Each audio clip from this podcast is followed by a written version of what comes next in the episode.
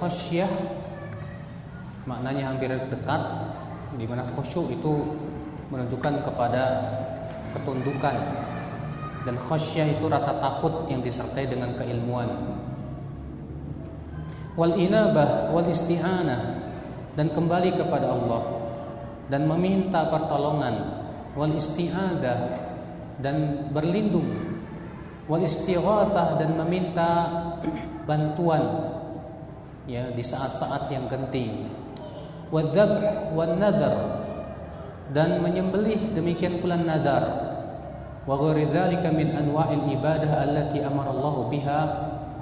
Ya dan macam-macam ibadah yang Allah perintahkan. Kulluha lillah.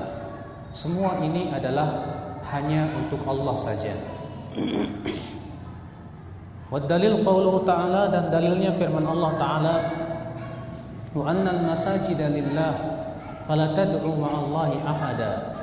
dan bahwasanya masjid-masjid itu adalah milik Allah maka janganlah kamu menyeru selain Allah seorang pun juga. Dan sudah kita bahas yang pertama tentang doa yang kedua khauf yang ketiga roja berharap. Demikian pula kita sudah bahas tentang tawakal, rohbah, rohbah dan khusyuk.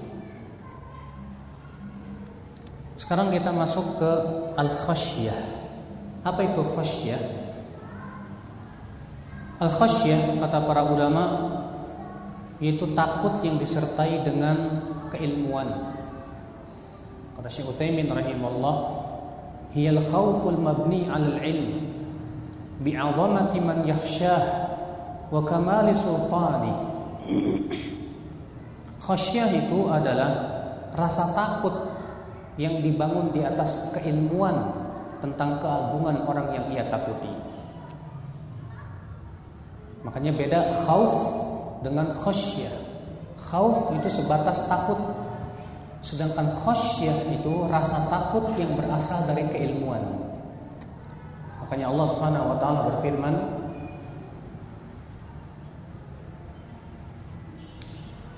Innama yakhsyallaha min ibadihi ulama Sesungguhnya yang khasyah kepada Allah dari hamba-hambanya hanyalah ulama saja. Artinya hanya ulama yang betul-betul khasyah kepada Allah. Kenapa? Karena ulama mempunyai ilmu, memiliki ilmu tentang Allah Subhanahu wa taala. Ikhwatul Islam azakumullah. Kemudian al-inabah itu kembali kepada Allah.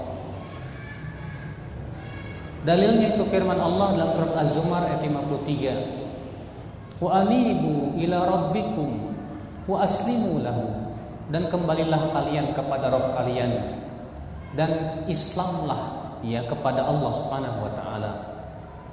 Di mana hakikat inabah ya akhi? Seorang hamba untuk senantiasa kembali ke, ke jalan Allah. Setiap kali ia melenceng, ia kembali kepada kepada jalan Allah. Dan ini ya akhi azakumullah tidak mungkin dilakukan oleh seorang hamba kecuali apabila Allah memberikan kekuatan kepada dia. Kemudian selanjutnya di antara macam ibadah al-isti'anah yaitu meminta bantuan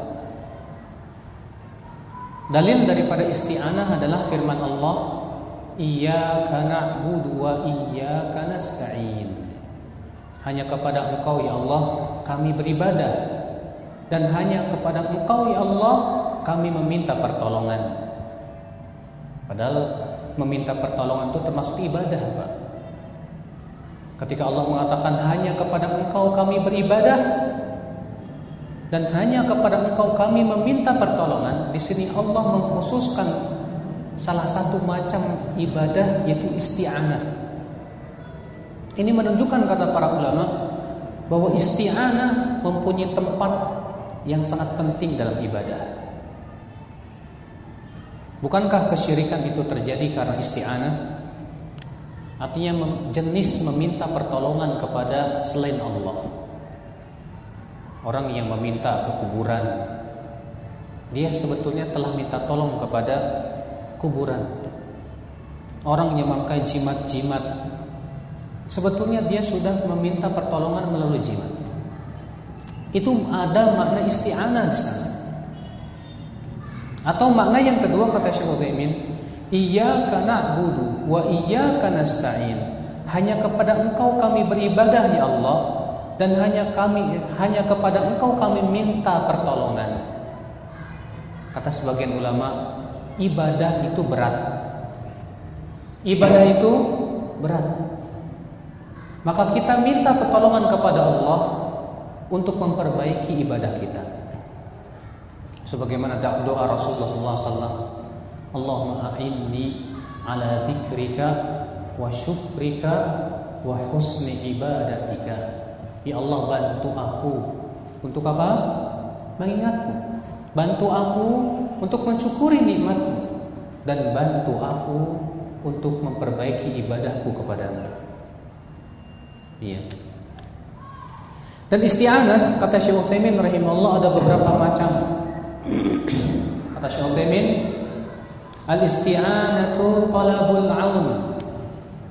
Isti'anah itu adalah minta pertolongan Wahia anwa dan ia ada beberapa macam.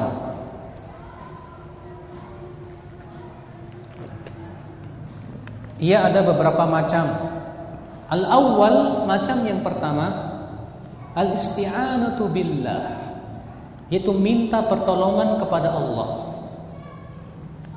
Wahya isti'anatul mutadamminatu likamali dzulli minal abdi li rabbih ia adalah hakikatnya minta tolong kepada Allah yang mengandung kesempurnaan ketundukan kepada kepada Allah dari seorang hamba. Wa tafwidul amri ilaih di mana si hamba itu menyerah, menyerahkan urusan kepada Allah. Wa i'tiqad kifayatihi dan meyakini bahwa itu mencukupi. Wa hadhihi la takunu illa lillah dan isti'anah model semacam ini kata beliau tidak boleh kecuali hanya untuk Allah saja. Apa itu? Minta tolong yang mengandung penghinaan diri secara sempurna. Itu isti'anah hanya kepada Allah dan tidak kepada yang lainnya. Ya. Macam yang kedua isti'anah asani apa itu? Al-isti'anatu bil makhluk ala amrin yakdir alaihi minta tolong kepada makhluk dalam perkara yang makhluk itu mampu melakukannya. Iya. Contoh misalnya antum minta tolong sama teman akhi, ya, tolong dong bantu saya buat ngangkat meja ini. Dan teman antum bisa. Akhi tolong dong saya Kenapa? Saya lagi dapat musibah ini, ya kehilangan uang, bisa nggak antum pinjemin saya duit? Minta tolong seperti ini kepada makhluk boleh, selama itu berada di bawah kemampuan si makhluk tersebut. Iya.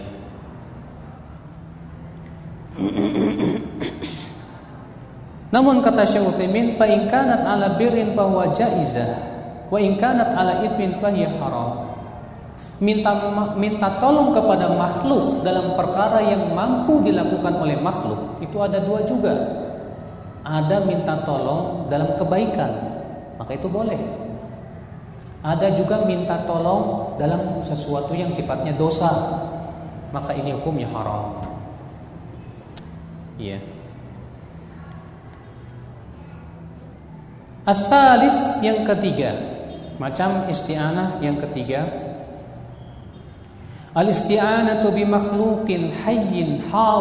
Ghairi qadirin fahadi lagun la ta'ila tahtaha.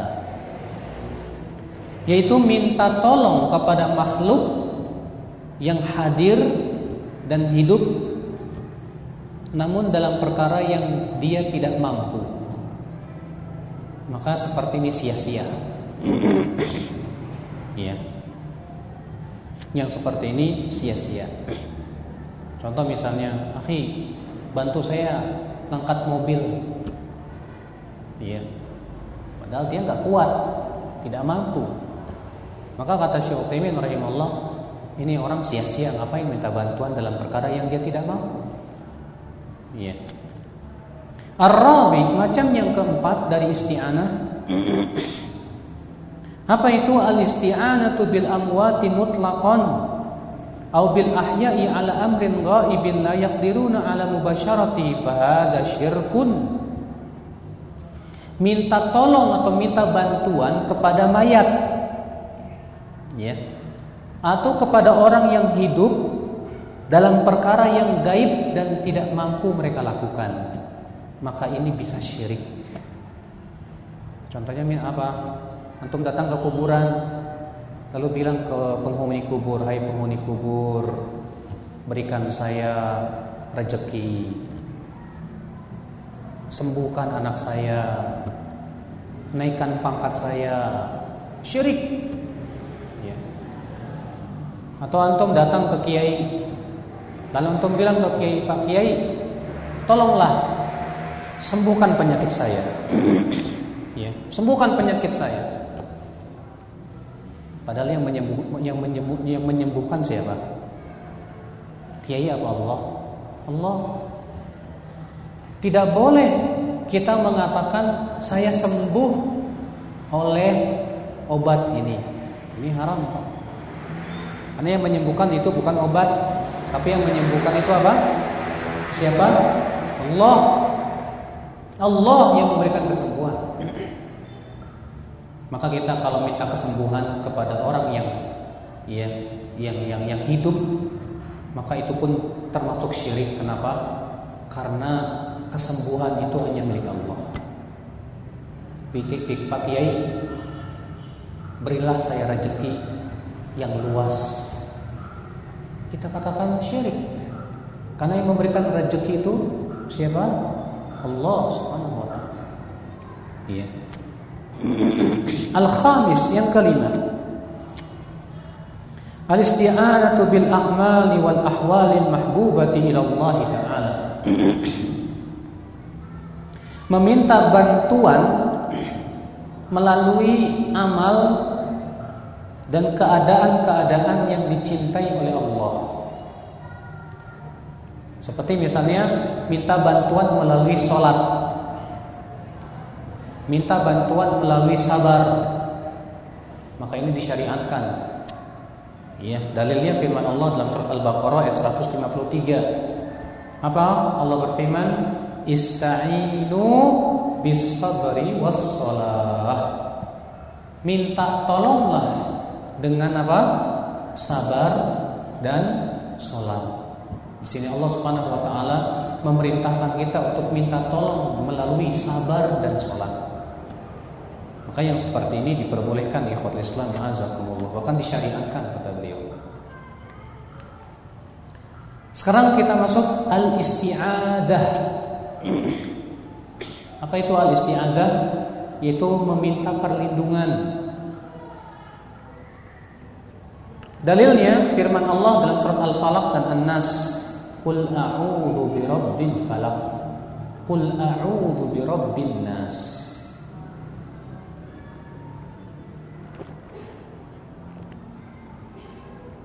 Dan meminta perlindungan kata Syekh Utsaimin rahimahullah pun ada beberapa macam. meminta perlindungan ya. Yang disebutkan oleh Syekh Utsaimin pun ada beberapa macam kata beliau al-awwal macam yang pertama al-isti'adzatu billahi ta'ala al-isti'adzatu billahi ta'ala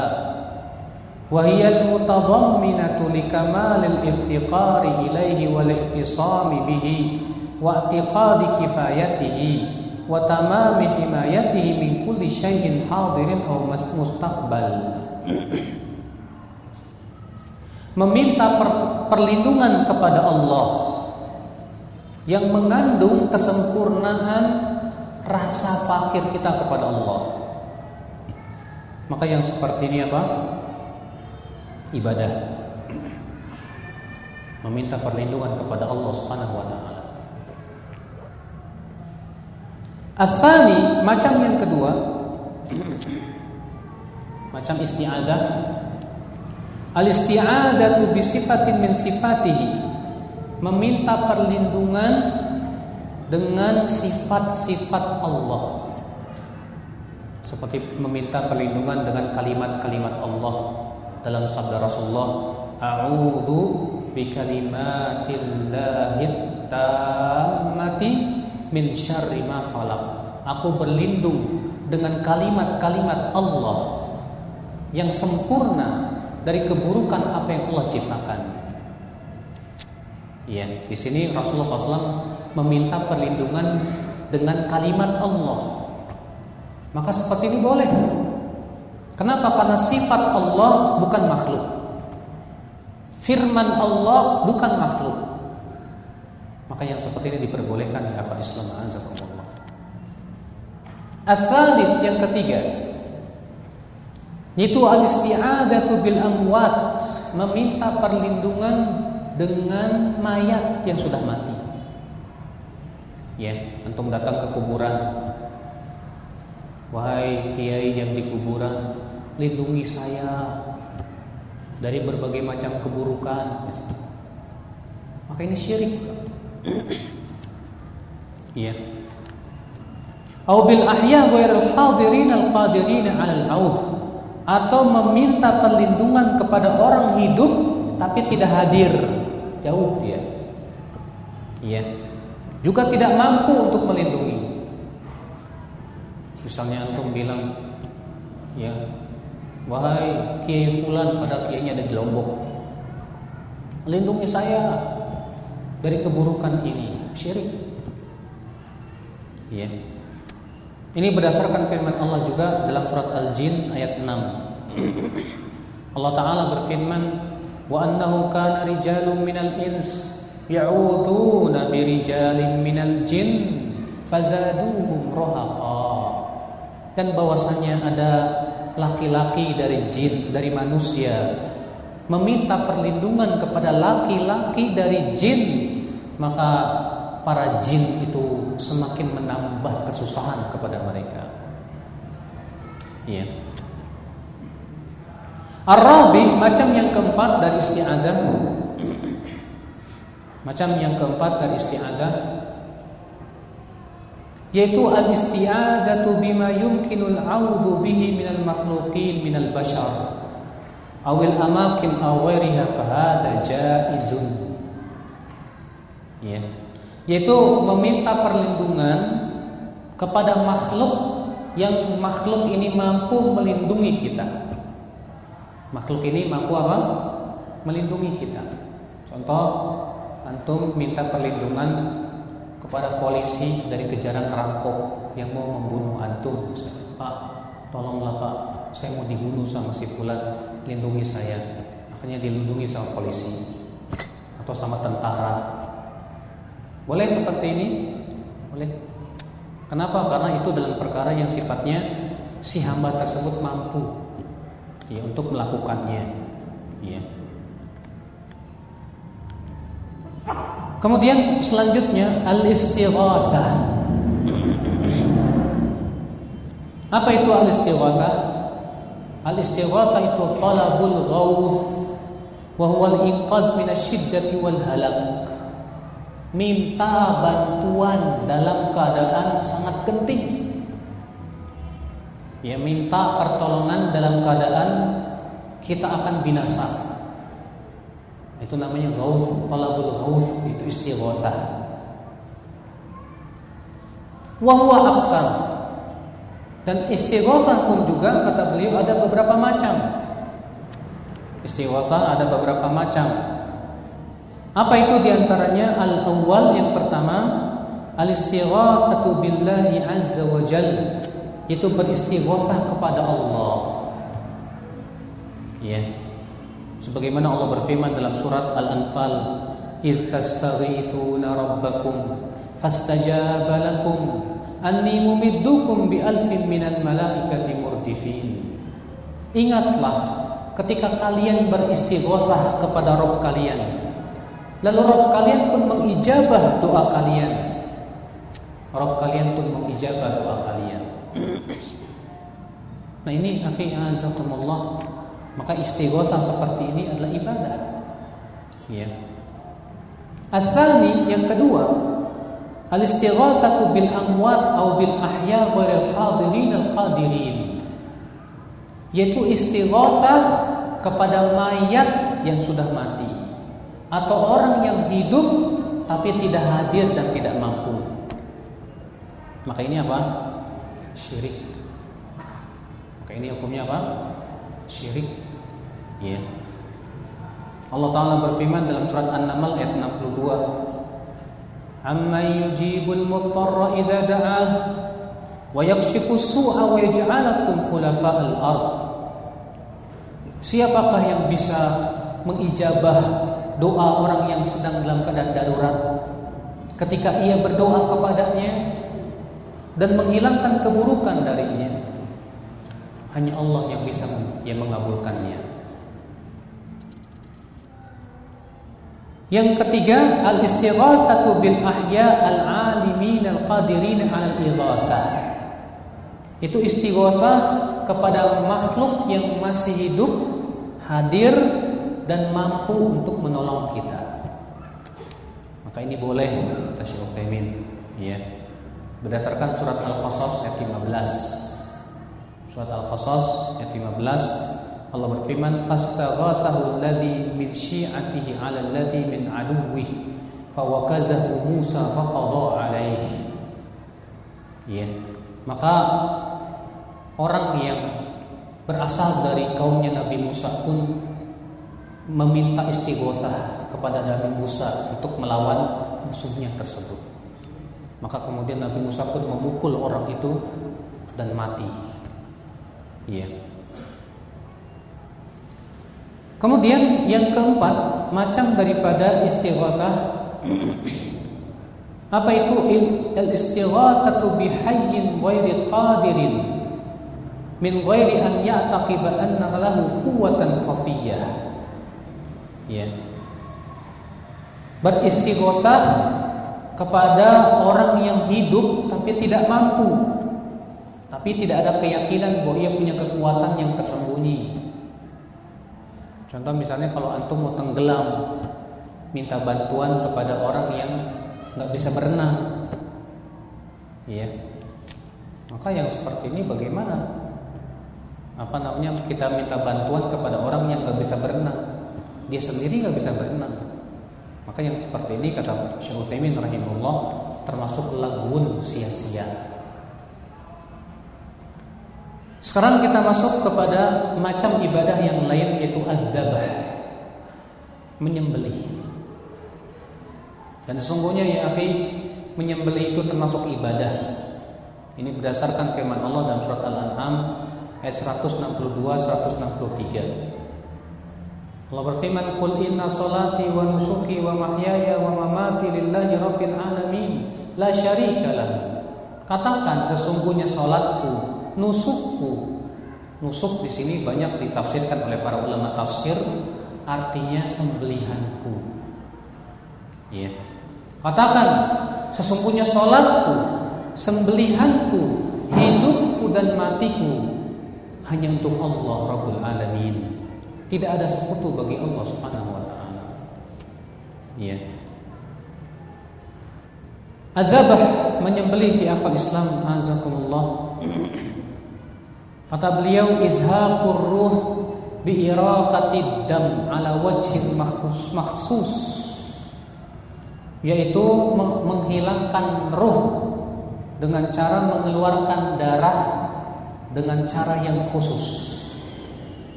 Ya.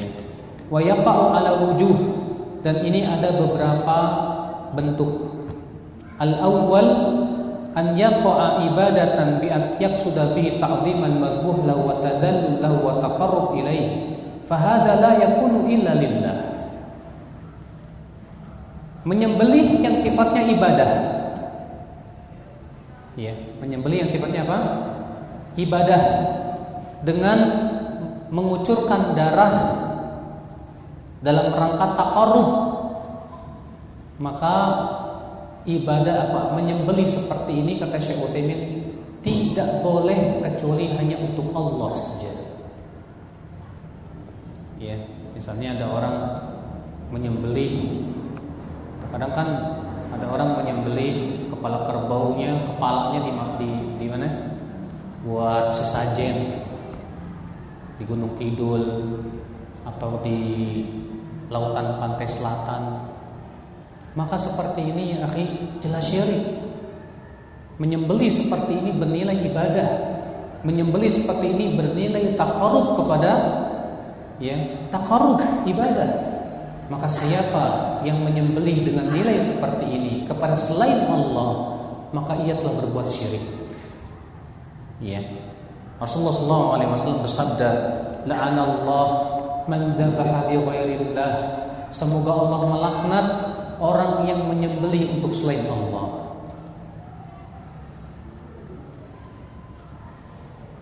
Kemudian yang kedua asani an yaqa'a ikraman li dhaifin aw walimatin li ursin aw nahwi dhalik. Fahadha ma'murun bihi imma wujuban aw istihbaban. Menyembelih tujuannya untuk menghormati tamu atau menyembeli tujuannya untuk bikin walimah maka yang seperti ini hukumnya bisa jadi wajib bisa jadi sunnah. Tergantung ya untuk apa dia menyembeli menghormati tamu hukumnya wajib tidak? Wajib. Maka untuk menghormati tamu antum sembelih kambing misalnya. Demikian pula menyembeli untuk walimah. Ya. Maka ini hukum menyembelihnya sesuai dengan tujuannya. As-salis yang ketiga an yaqa'a ala wajhi tamattu bil aqli aw al ittijar bih. Menyembelih hanya sebatas untuk bersenang-senang dalam artian untuk makan atau untuk dijual. Maka yang seperti ini hukumnya mubah. Yang seperti ini hukumnya apa? Mubah ya misalnya antum lapar wah pengen makan ayam ah ambil ayam sembeli ayam buat dimakan. Makanya menyembeli seperti ini hukumnya apa? Mubah. Ya mubah kata beliau. Nah ini apa Islam azab dan di sana tapi ada adab-adab menyembelih yang diperintahkan oleh Islam. Apa itu adabnya? Yang pertama hendaknya Orang yang menyembelih itu muslim. Yang menyembelih itu apa? Muslim. Bagaimana dengan sembelihan ahli kitab? Sembelihan ahli kitab halal kata para ulama selama mereka membaca bis bismillah. Ini berdasarkan firman Allah dalam surat uh, Al-Maidah. Wa ta'amul ladzina utul kitaba hillul lakum dan sembelihan atau makanan ahli kitab itu halal buat kalian. Makanya kalau orang Yahudi atau orang Nasrani menyembeli ayam baca bismillah bismillah. Halal tidak? Halal. Tapi kalau orang Yahudi atau orang Nasrani itu menyembelih dengan nama selain Allah, halal tidak? Hah?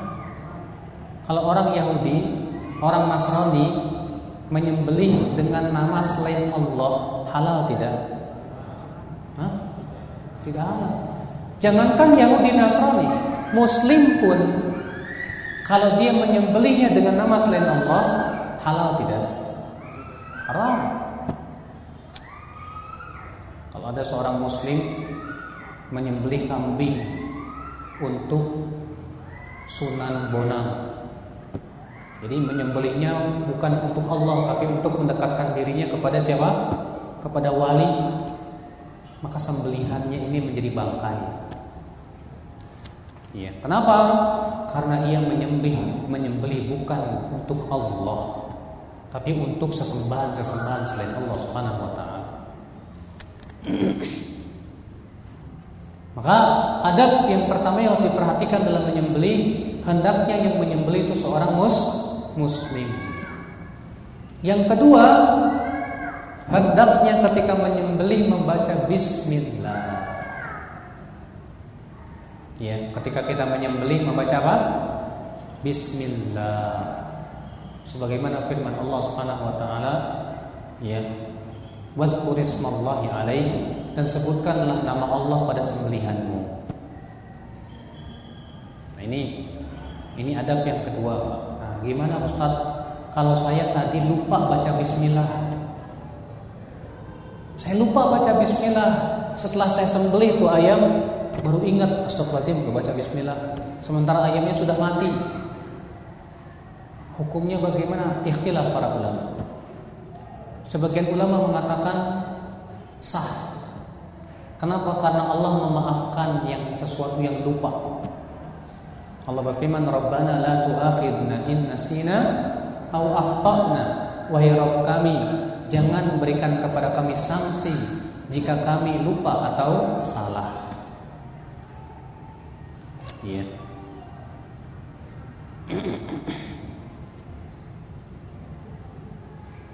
Namun sebagian ulama berpendapat bahwa kalau kita lupa membaca bismillah setelah kita nyembelih mati tuh ayam baru ingat tadi nggak baca bismillah. Kata sebagian ulama tetap tidak halal. Tetap apa?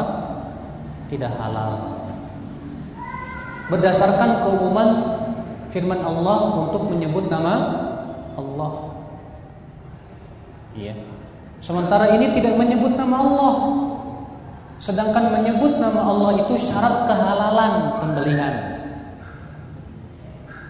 Maka karena dia lupa dan tidak menyebut nama Allah, berarti tetap tidak halal. Dan ini pendapat yang dipilih oleh Syekh Utsaimin rahimahullah. Utsaimin mengatakan inilah yang kuat dan itu yang lebih ahwal, lebih hati-hati untuk kita. Iya. Kemudian ketika menyembelih adabnya apa? Yang pertama, ketika sedang ketika kita menyembelih yaitu adab yang pertama ketika menyembelih ya akhi, jangan mengasah pisau di depan hewan sembelihan. Karena ini dilarang dalam Islam. Bukan dalam hadis bahwa Rasulullah SAW melihat seorang laki-laki yang sedang mengasah pisau di depan kambingnya yang hendak dia sembelih. Apa kata Rasulullah? Aturidu tumitaha mauta? Apakah kamu hendak membunuhnya berkali-kali? Dilarang oleh Rasulullah SAW. Ya. Yang kedua, adabnya apa? Yaitu ya Islam azakumullah hendaknya menyembelih dengan pisau yang tajam. Tidak boleh yang tumpul karena itu menyiksa dan menyiksa hewan sembelihan pun haram hukumnya ya akhirnya azab. Ya. Makanya kata Rasulullah, "Inna Allah katabal ihsan ala kulli syai." Sesungguhnya Allah mewajibkan perbuatan ihsan atas segala sesuatu. Fa idza qataltum fa ahsinul qitlah wa idza dabahtum fa ahsinul dzibhah. Apabila kalian menyembelih maka berbuat ihsanlah dalam penyembelihan itu wal yuhidda ahadukum syafratahu hendaklah seseorang itu ha, menajamkan goloknya ya Nah ini akal Islam. Kemudian disyariatkan menyembelih itu menghadap kiblat. Karena Rasulullah SAW yang menyembelih biasanya menghadap kiblat. Lalu kemudian kita baca padanya Bismillah. Dan syarat halalnya itu adalah kata para ulama putusnya leher dua leher. Kalau ayam itu ada dua urat leher ya, itu dua-duanya harus putus. Namun kata para ulama, apabila kita tidak mungkin menyembelih di lehernya, maka boleh di bagian mana pun juga. Contoh misalnya kalau ada kebo masuk ke sumur. Ini kebo masuk ke sumur, sementara kita mengangkat nggak kuat daripada keburu mati, maka kita keluarkan darahnya dari mana pun juga. Iya. Kita keluarkan darahnya dari mana pun juga, sudah selesai. Ini berdasarkan hadis riwayat Muslim bahwa Rasulullah SAW ya ada seorang sahabat berkata ya Rasulullah unta-unta itu lepas. Maka kita pun kemudian memanahnya sehingga kemudian unta itu pun tertancap panah di di pahanya lalu mati. Boleh nggak ya Rasulullah? Rasulullah boleh maka kalau memang kita tidak bisa untuk menyembelih di mana di lehernya, maka pada waktu itu kita keluarkan darah dari bagian mana pun juga. Itu boleh ya dengan membaca bismillah tentunya. Suaranya jelas nggak Pak? Jelas kan? Iya. Sekarang kita masuk kepada ibadah selanjutnya itu nadar. Dalil nadar dalam surat Al-Insan ayat 7 yufuna bin nadri wa yakhafuna yawman kana syarruhu mustatira. Mereka melaksanakan nadar dan mereka pun takut kepada suatu hari yang keburukannya bertebaran. Apa itu nazar akhi? Nazar itu artinya mewajibkan kepada diri kita sesuatu yang Allah tidak wajibkan. Misalnya saya bernadar mau puasa tiga hari, maka puasa tiga hari itu hukumnya jadi apa? Hah? Kalau kita mengatakan saya bernadar mau puasa tiga hari, maka puasa nadar ini hukumnya apa? Wajib tidak? Wajib. Jika dia tidak melakukannya berdosa. Kenapa itu? Itu adalah hutang. Hutang kepada siapa? Kepada Allah Subhanahu wa taala. Iya. Dan nazar ada, dua macam. Ada nazar yang disyariatkan dan ada nazar yang dimakruhkan. Bahkan sebagian ulama hukumnya mengatakan hukumnya haram. Apa itu nadar yang diperbolehkan? Yaitu nadar yang niatnya untuk ibadah saja, bukan untuk membalas kebaikan Allah kepada kita. Ini hukumnya apa? Ibadah disyariatkan. Misalnya antum berkata, saya mau saya bernadar mau sedekah satu juta per bulan. Emangnya kamu kenapa? Enggak, saya bernadar aja. Enggak ada sebab apa-apa. Mau beribadah saja. Maka yang seperti ini apa? Ibadah dan disyariatkan. Yang kedua, nadar yang hukumnya makruh, bahkan sebagian ulama mengatakan haram. Apa itu? Yaitu nadar ketika Allah memberikan kebaikannya kepada kita. Contoh, kalau saya sembuh, saya nadar mau berinfak. Kalau saya sembuh, saya mau puasa tiga hari. Kalau saya selamat, saya akan menghajikan orang. Kata para ulama ini makruh. Kenapa? Karena Rasulullah SAW bersabda, "Innama yustakhraju minal bakhil." Nazar seperti ini hanyalah berasal dari orang yang bakhil. Orang bakhil. Sedangkan bakhil itu haram tidak? Haram. Makanya sebagian ulama mengatakan nazar seperti ini hukumnya bukan hanya makruh tapi haram. Ya nggak boleh. Ya makanya kalau terkadang kita nadarnya itu kalau dikasih saja sama Allah. Kalau nggak dikasih enggak.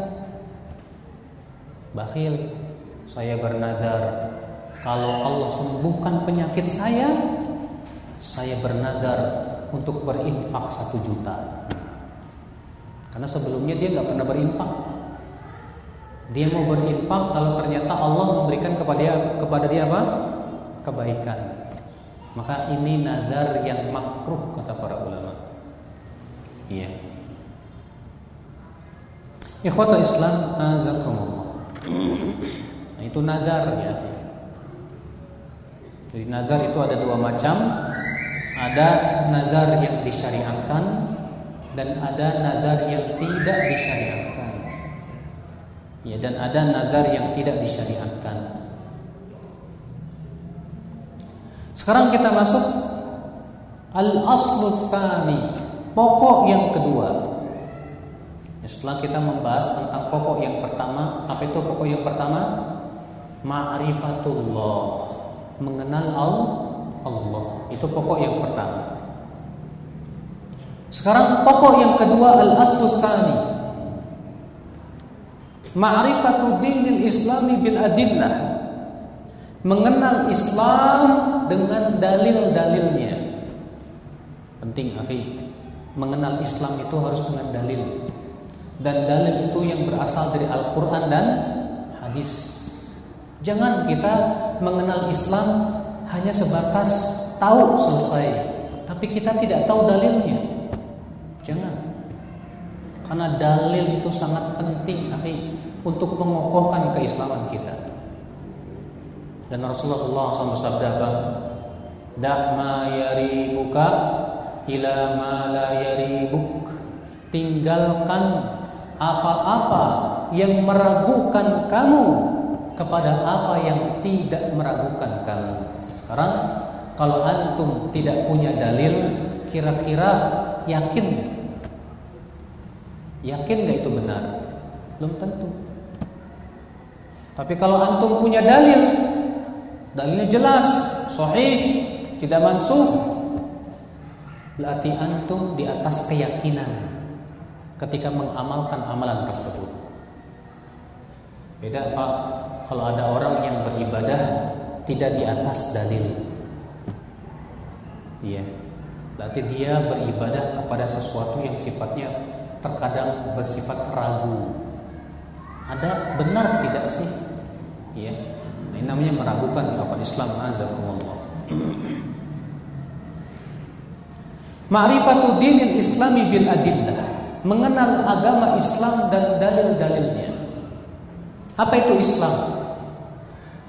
Islam secara bahasa dari kata aslama yuslimu islaman artinya menyerahkan diri kita kepada Allah.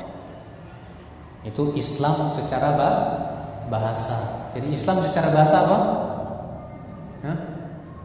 Dari kata aslama yuslimu artinya menyerahkan diri kita.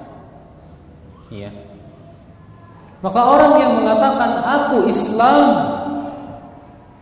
berarti dia sudah menyatakan dirinya siap untuk diatur oleh Allah. Makanya kalau ada orang berkata ya aslam tulillah aku Islam kepada Allah artinya aku menyerahkan diriku kepada Allah artinya terserah engkau saja ya Allah diperintah nurut dilarang tinggalkan Ya, itu namanya Islam ya apa Islam azakallah. Ya. Adapun secara istilah, di sini beliau memberikan definisi makna Islam itu apa. Kata beliau wa istislamu lillahi bitauhid wal inqiyadu lahu bil ta'ah wal bara'atu minasyirki wa ahlihi. Islam itu hakikatnya istislam Ya, menyerahkan dirinya kepada Allah bitauhid dengan cara mentauhidkan Allah Subhanahu wa taala. Dan tunduk dengan menaati Allah. Wal bara'atu minasyirki wa ahli dan berlepas diri dari kesyirikan dan pelakunya. Berlepas diri dari kesyirikan dan apa? Dan pelakunya. Jadi Islam itu tiga kata beliau. Apa itu? Yang pertama menyerahkan diri kepada Allah dengan mentauhidkan Allah. Ya. Yang kedua apa? Al-inqiyadu lahu Islam itu artinya tunduk dengan ketaatan. Karena bagaimana seseorang dikatakan muslim sementara ia tidak taat dan tidak tunduk kepada Allah. Iya. Muslim yang sempurna itu Pak, yang tunduknya kepada Allah pun sempurna. Dengan cara menaati Allah, menjauhi larangannya. Iya. Yang ketiga, apa itu? Al-bara'atu minasyirki wa ahli. Berlepas diri dari kesyirikan dan pelakunya. Berlepas diri maksudnya apa sih? Berarti berlepas diri dari kesyirikan itu Pak Kita tidak boleh melakukan kesyirikan Ini yang pertama. Yang kedua menjauhi tempat-tempat kesyirikan. Yang ketiga Tidak memberikan loyalitas kepada kesyirikan. Harus memperlihatkan bahwa kita tidak suka kepada kesyirikan. Harus Karena itu adalah merupakan konsekuensi daripada bara berlepas diri dari kesyirikan. Iya. Maka orang yang mentauhidkan Allah tapi tidak tidak berlepas dari kesyirikan, bagaimana akan sempurna tauhidnya? Orang yang mentauhidkan Allah tapi dia setuju adanya kesyirikan, dia dikatakan belum mentauhidkan Allah. Saya memang tidak mentauhid, tidak tidak berbuat kesyirikan, tapi saya mendukung kesyirikan. Wah, ini bukan orang Islam. Iya. Sebab orang Islam itu Pak tidak akan pernah mendukung acara-acara sih syirik. Orang yang muslim kepada Allah dia tidak akan pernah setuju dengan kesyirikan apa pun juga. Iya. Nah, ini akal Islam azakumullah. Walaupun tentunya belum tentu orang yang jatuh kepada kesyirikan kita katakan berarti dia sudah kafir belum. Bisa jadi ada penghalang-penghalang yang harus dihilangkan dulu darinya. Ada syubhat-syubhat ya. Ikhwatul Islam azakumullah. Kata beliau, "Wa huwa maratib." Dan Islam itu ada tiga martabat. Islam itu ada berapa martabat? Ada tiga martabat. Apa itu?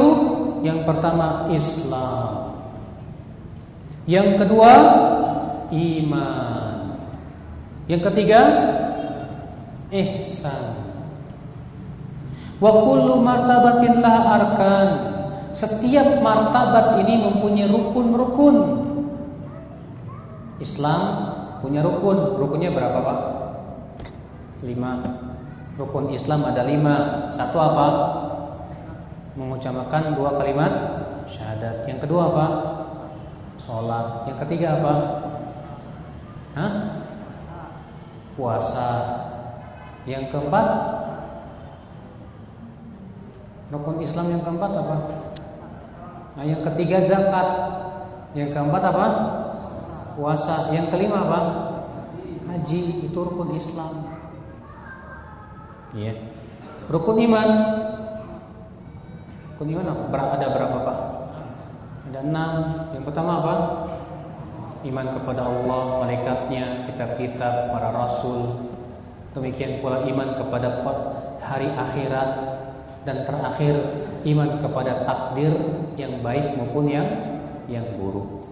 Ya itu iman ya. wal ihsan dan ihsan itu ada dua martabat kata Rasulullah al ihsan an ta'budallah ka'annaka tarah. Fa in lam takun tarah fa innahu yarak. Ihsan itu artinya kamu beribadah kepada Allah seakan-akan kamu melihat Allah. Dan jika kamu tidak bisa melihatnya, maka Allah lah yang melihatmu. Berarti ihsan itu ya derajatnya dua Pak. Derajat yang paling tinggi beribadah kepada Allah seakan-akan melihat Allah. Ini derajat yang sangat tinggi sekali ya. Seakan-akan melihat Allah. Perhatikan kata-kata seakan-akan melihat Allah. Tidak menunjukkan bahwa hamba bisa melihat Allah, tapi seakan-akan melihat Allah. Dan tidak mungkin dikatakan seakan-akan melihat Allah kecuali kalau kita betul-betul jelas ilmu kita tentang Allah.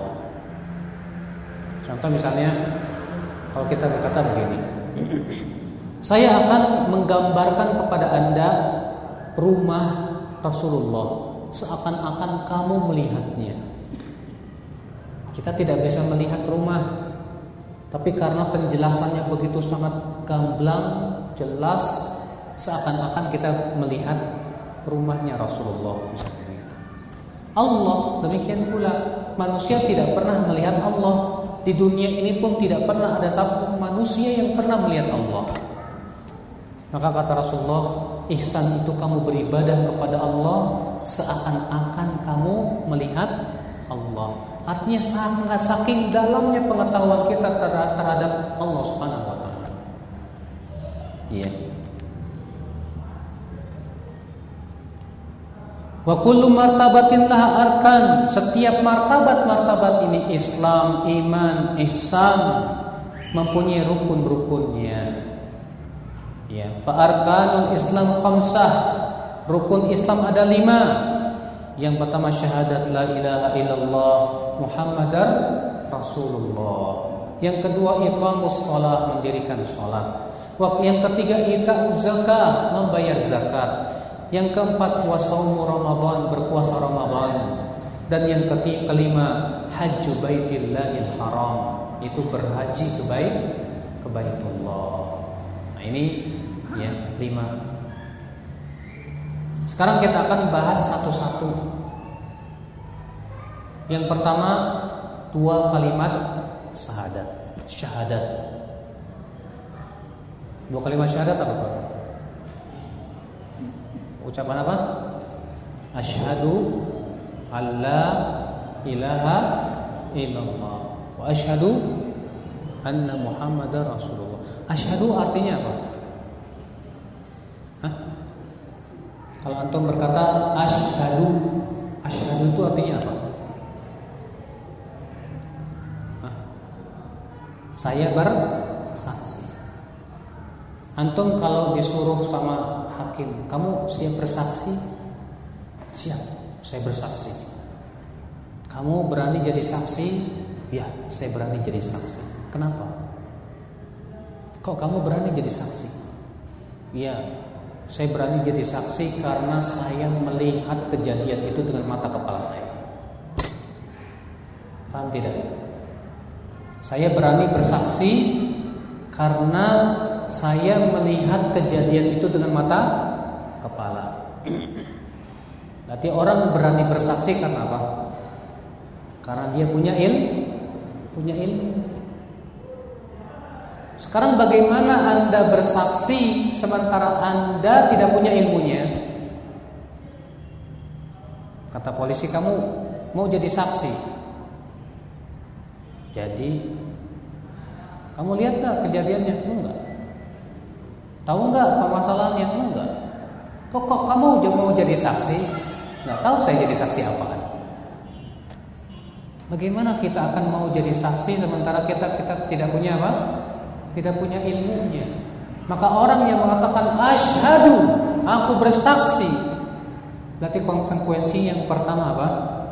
Dia punya ilmu terhadap apa yang ia persaksikan. Ilmu dulu.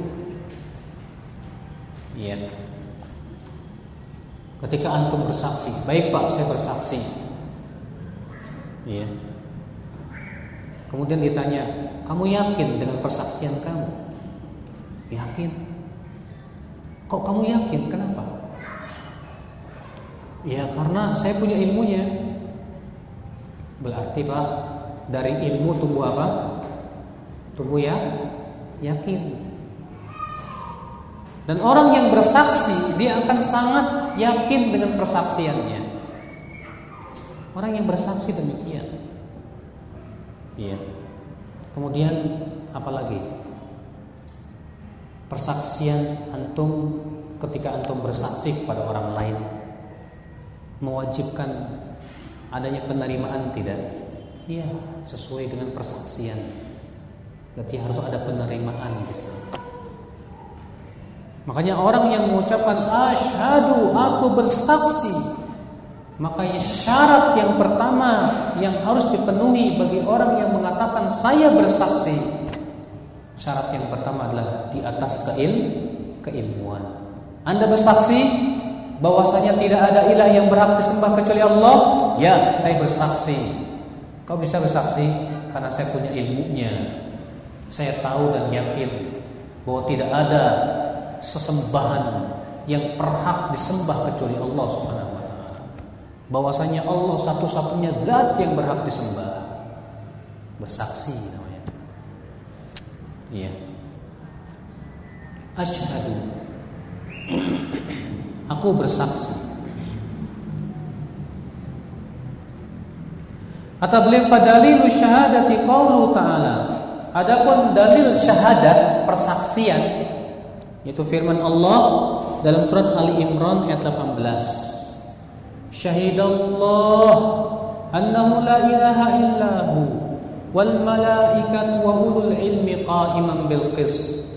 Allah bersaksi bahwasanya tidak ada ilah yang berhak disembah kecuali Dia dan para malaikat pun bersaksi dan para alim ulama pun bersaksi.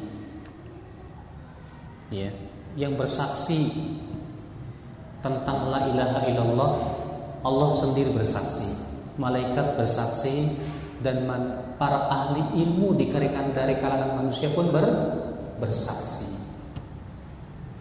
Iya. Ikhwatul Islam azakumullah. Ashhadu an la ilaha illallah. Aku bersaksi bahwa tidak ada ilah yang berhak disembah kecuali siapa? Allah. Iya.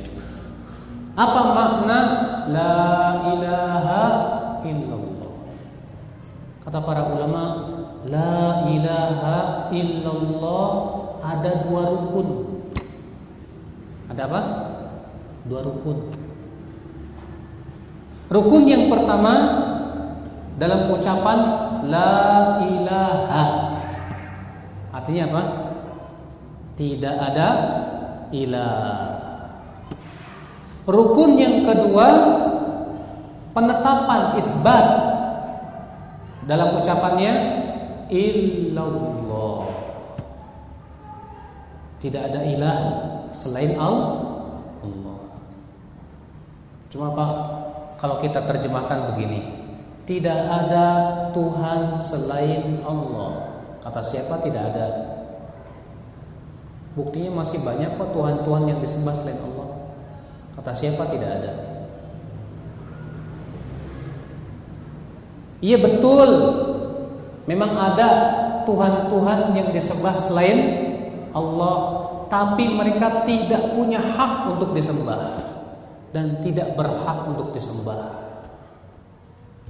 Berarti terjemahan la ilaha illallah itu kata para ulama harus ditambah. Apa itu kata Imam Al-Qurtubi? La ilaha illallah artinya La ma'buda bihaqqin illallah. Tidak ada sesembahan dengan sebenar-benarnya disembah Kecuali Allah Allah. Ya Makanya kalau ada orang yang menerjemahkan La ilaha illallah artinya Tidak ada Tuhan selain Allah Maka ini terjemahan yang salah. Karena namanya tidak ada Berarti tidak ada. Tidak ada orang di kelas Artinya apa Pak? Tidak ada orang di di kelas kecuali Zaid. Berarti semua orang tidak ada kecuali siapa? Zaid. Nah, sekarang tidak ada Tuhan selain Allah. Berarti mengatakan nggak ada Tuhan selain Allah. Buktinya banyak. Buktinya ada tidak? Ada yang disembah, tapi berhak nggak disembah? Tidak berhak. Makanya kita harus terjemahkan dengan apa? La ilaha illallah artinya tidak ada ilah yang berhak disembah kecuali apa? Kecuali Allah Subhanahu wa taala. Itu makna yang benar dari kalimat la ilaha illallah. Iya. Makanya beliau mengatakan wa maknaha la ma'bud bihaqqin illallah. Makna la ilaha illallah artinya tidak ada sesembahan yang berhak disembah kecuali apa? Kecuali Allah Subhanahu wa taala. Ikhwatul iman azakumullah.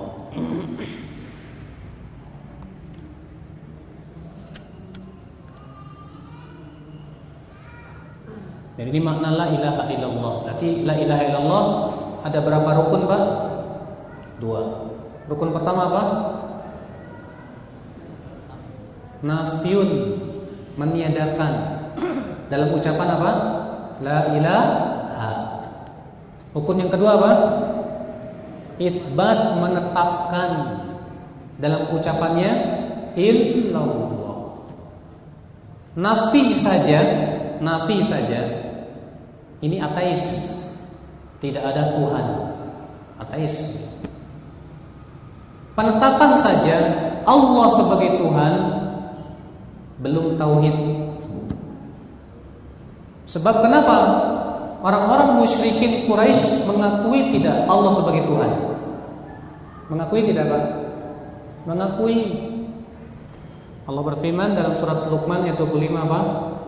Wala in sa'altahum man khalaqas samawati wal arda la yaqulunna Allah.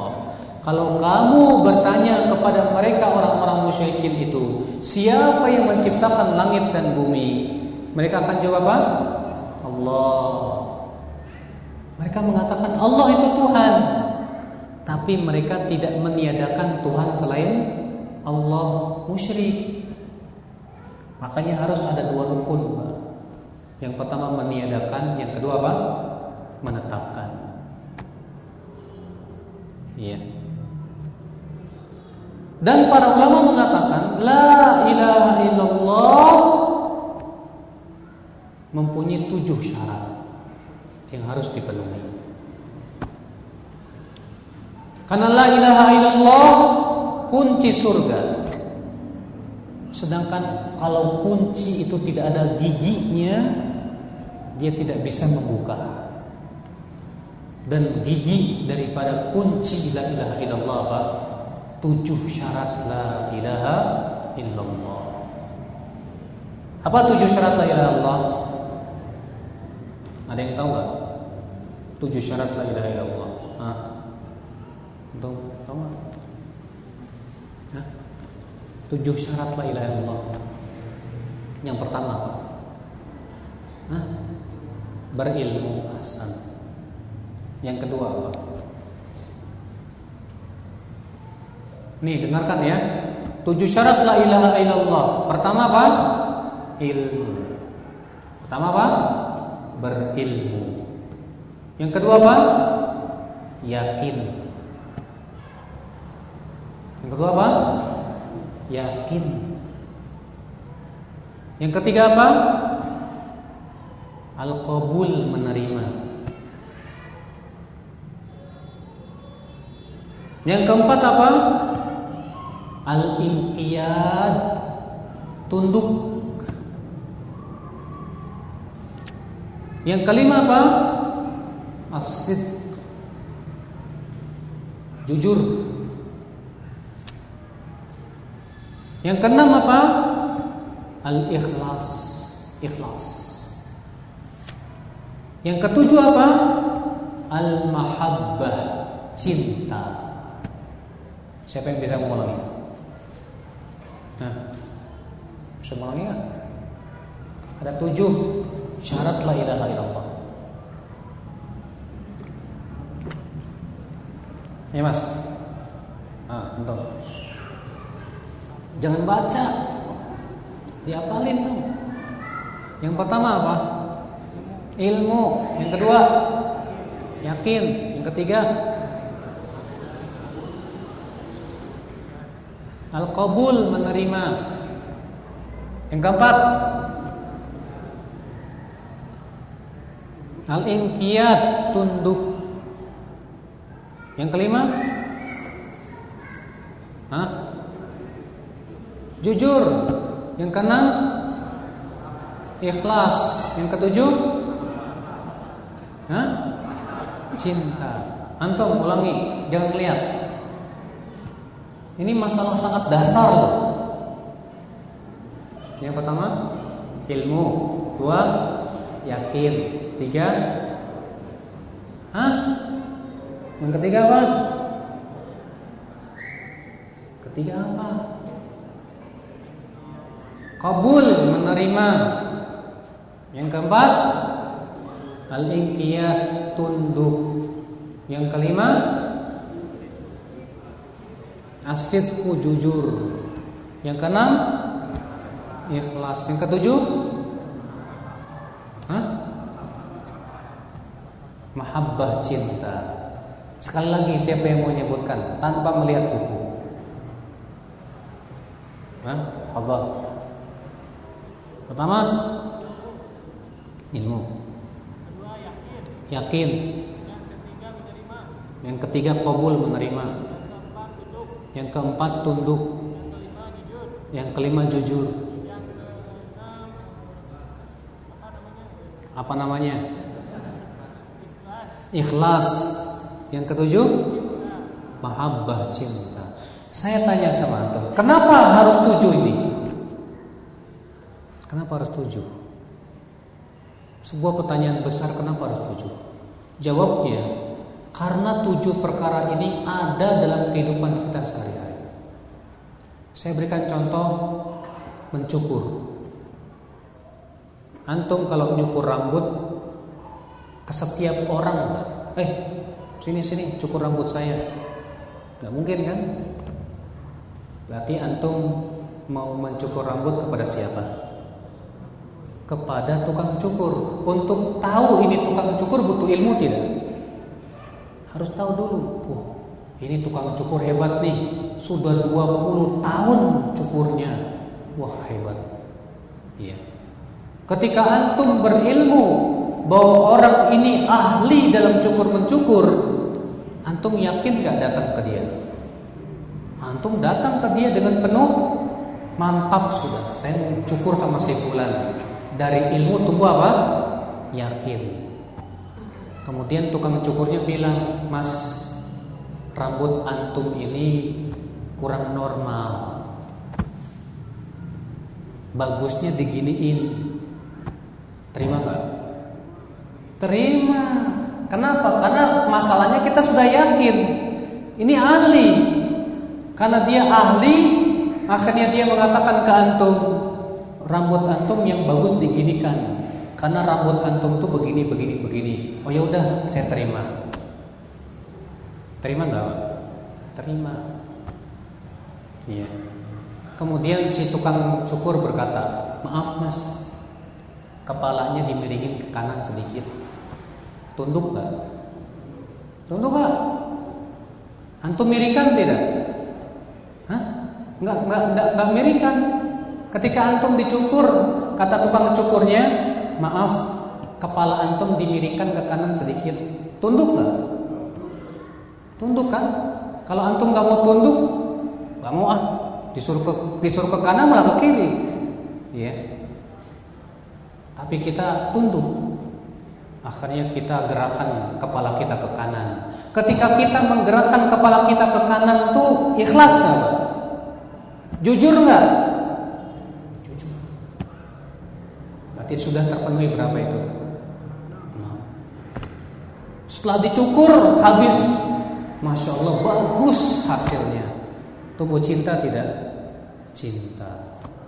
Besok-besok saya ke sini lagi cukurnya. Setiap dicukur merasa puas. Akhirnya antum bilang saya nggak mau ke tukang cukur yang lainnya. Antum mau me, me, apa, punya komputer rusak. Kira-kira antum bawa komputernya rusak ke siapa?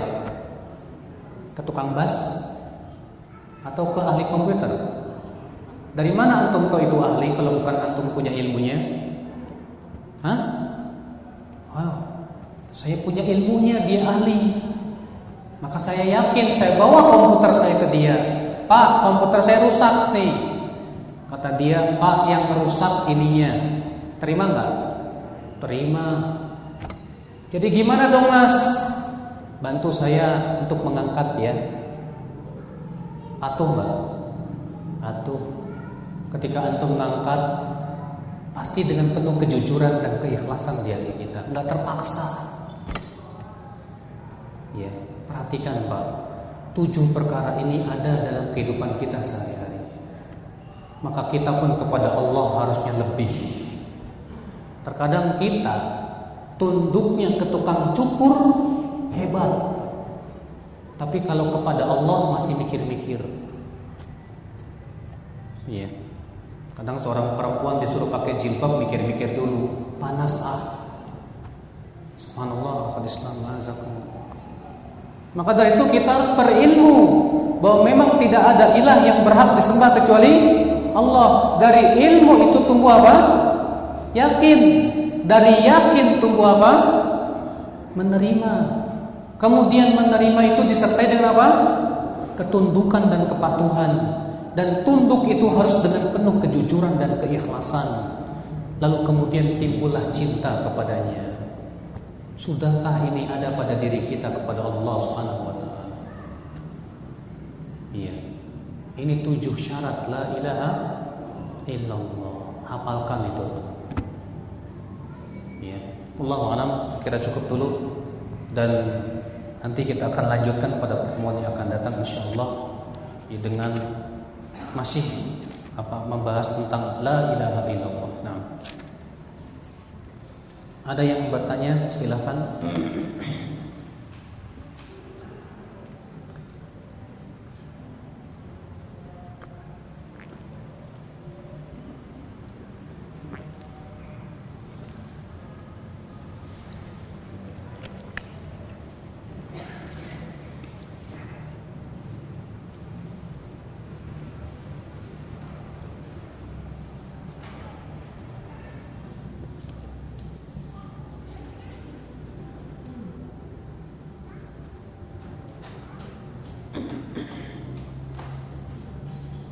Kita sering mendengar berita tentang pelaksanaan istighosah terkait akan ada ujian atau apa nih? Me, me, apa nih? Apa ya? Apa hukumnya? Sudah saya sebutkan tadi istighosah kepada Allah itu boh, boleh. Tapi istighosah itu Pak dalam perkara yang sifatnya apa? Darurat, genting. Mau ujian nggak genting Iya. Berarti gimana dong mau ujian? Minta bantuan kepada Allah, minta tolong kepada Allah, kemudian belajar. Ya kalau nggak belajar tetap aja belak. Ya. Saya kok sudah berdoa kepada Allah ya dan istighosah kepada Allah supaya lulus, tapi kok nggak lulus ya? Kamu belajar nggak? Enggak. Ya percuma. Kalau kamu mau lulus jangan hanya istighosah kepada Allah, tapi juga belajar dong. Cuma terkadang Pak, tata cara istighosahnya itu loh. Tata cara istighosahnya itu yang tidak pernah terkadang disyariatkan oleh Rasul Rasulullah SAW. Istighosah itu masing-masing kita bertadarus kepada Allah, minta kepada Allah. Itu cara istighosah yang benar.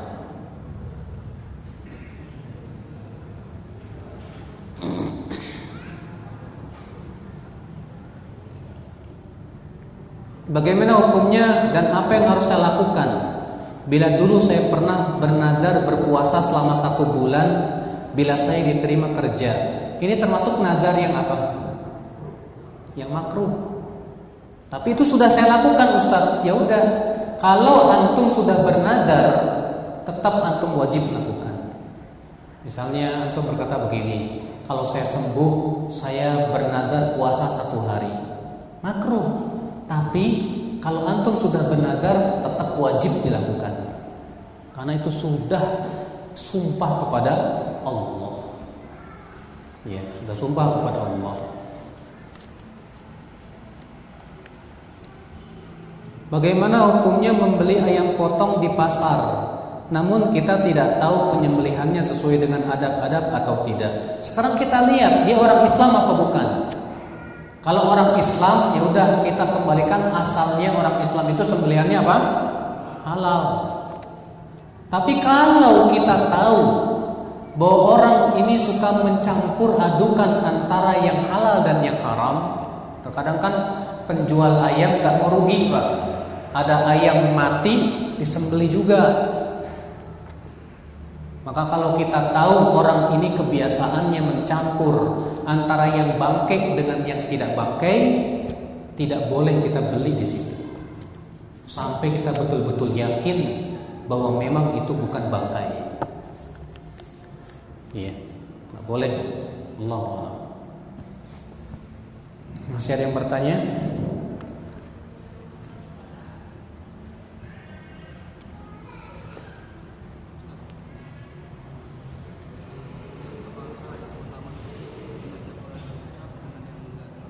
Apa?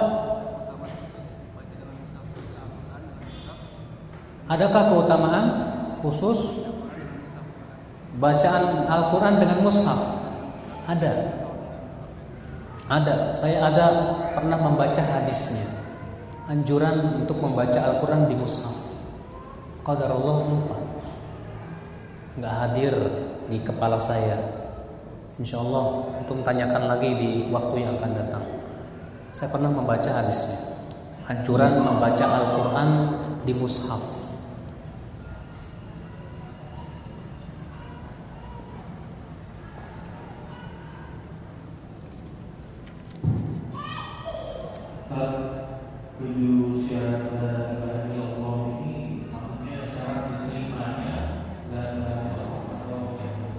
Syarat, syarat itu apa sih? Syarat sah sholat artinya apa? Nah tapi Pak Ketundukan itu ada dua macam. Ada orang yang tunduk secara sempurna Ada orang yang tunduknya kurang sempurna. Tapi kalau dia tidak tunduk sama sekali Dia kehilangan syarat la ilaha illallah Jadi kadarnya berbeda-beda. Betul. Kadarnya berbeda-beda dalam melaksanakan tujuh syarat la ilaha illallah tersebut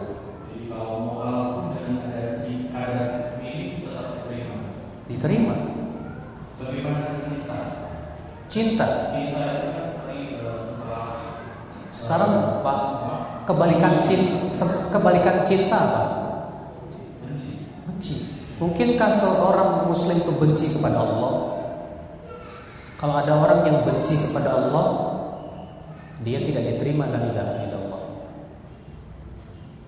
Tapi cinta manusia kepada Allah kan bertingkat-tingkat.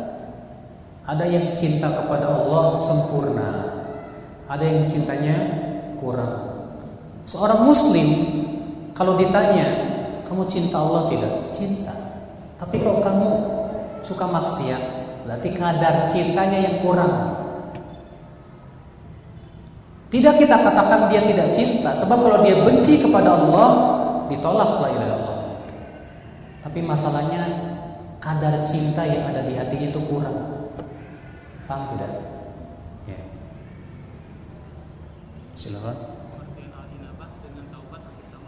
Hampir sama. Bagaimana meyakini atau sikap kita dengan kehalalan makanan di negeri kafir? Kalau kita hidup di negeri kafir, kita lihat negeri kafir ini jenisnya negeri ahli kitab atau bukan? Kalau itu negeri ahli kitab seperti Yahudi misalnya, Sementara Allah menghalalkan sembelihan orang Yahudi. Iya. Ah, kalau ternyata non muslimnya tidak beragama seperti misalnya di Hong Kong atau di mana gitu maka pada asalnya sembelihan yang ada di situ itu haram sampai kita betul-betul yakin bahwa itu disembelih dengan nama Allah yang menyembelihnya pun seorang muslim. Makanya susah untuk mencari makanan halal di negeri-negeri seperti itu terkadang susah banget. Bahkan ikan pun dicampur arah cara makannya cara masaknya. Sehingga akhirnya teman-teman kita yang hidup di negeri seperti itu sering kali kesulitan. Akhirnya ya udah masak sendiri mereka. Iya. Bagaimana caranya kita sudah terlanjur bernadar yang makruh? Apakah ada kafaratnya? Kalau antum sudah bernadar yang makruh, antum tetap wajib melaksanakan nadar itu. Sudah saya sebutkan tadi, walaupun itu makruh, tapi tetap wajib dilaksanakan. Kecuali nadar untuk berbuat maksiat. Kalau saya sembuh, saya bernadar mau berzina. Nah, maka kata para ulama haram nadar itu dilaksanakan. Tapi apakah dia wajib bayar kafarat? Pendapat yang paling kuat dia wajib bayar kafarat. Apa kafaratnya? Hah? Kafarat nadar apa? Sama dengan kafarat sumpah. Itu memberi makan fakir miskin 10 orang ya. Atau berpuasa tiga hari. Makan burung atau ayam yang mati ditembak bagaimana? Kalau memang mati ditembak dan keluar darah dan ketika menembaknya itu memang apa namanya baca bismillah dan pelurunya memang membunuh nggak masalah. Kita makan. Itu namanya berburu Ya, itu namanya apa? Berburu boleh, tidak apa-apa. Masih ada yang bertanya?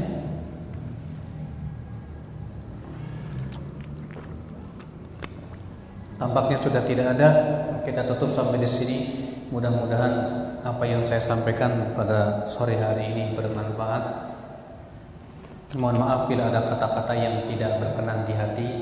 Subhanallah bihamdi.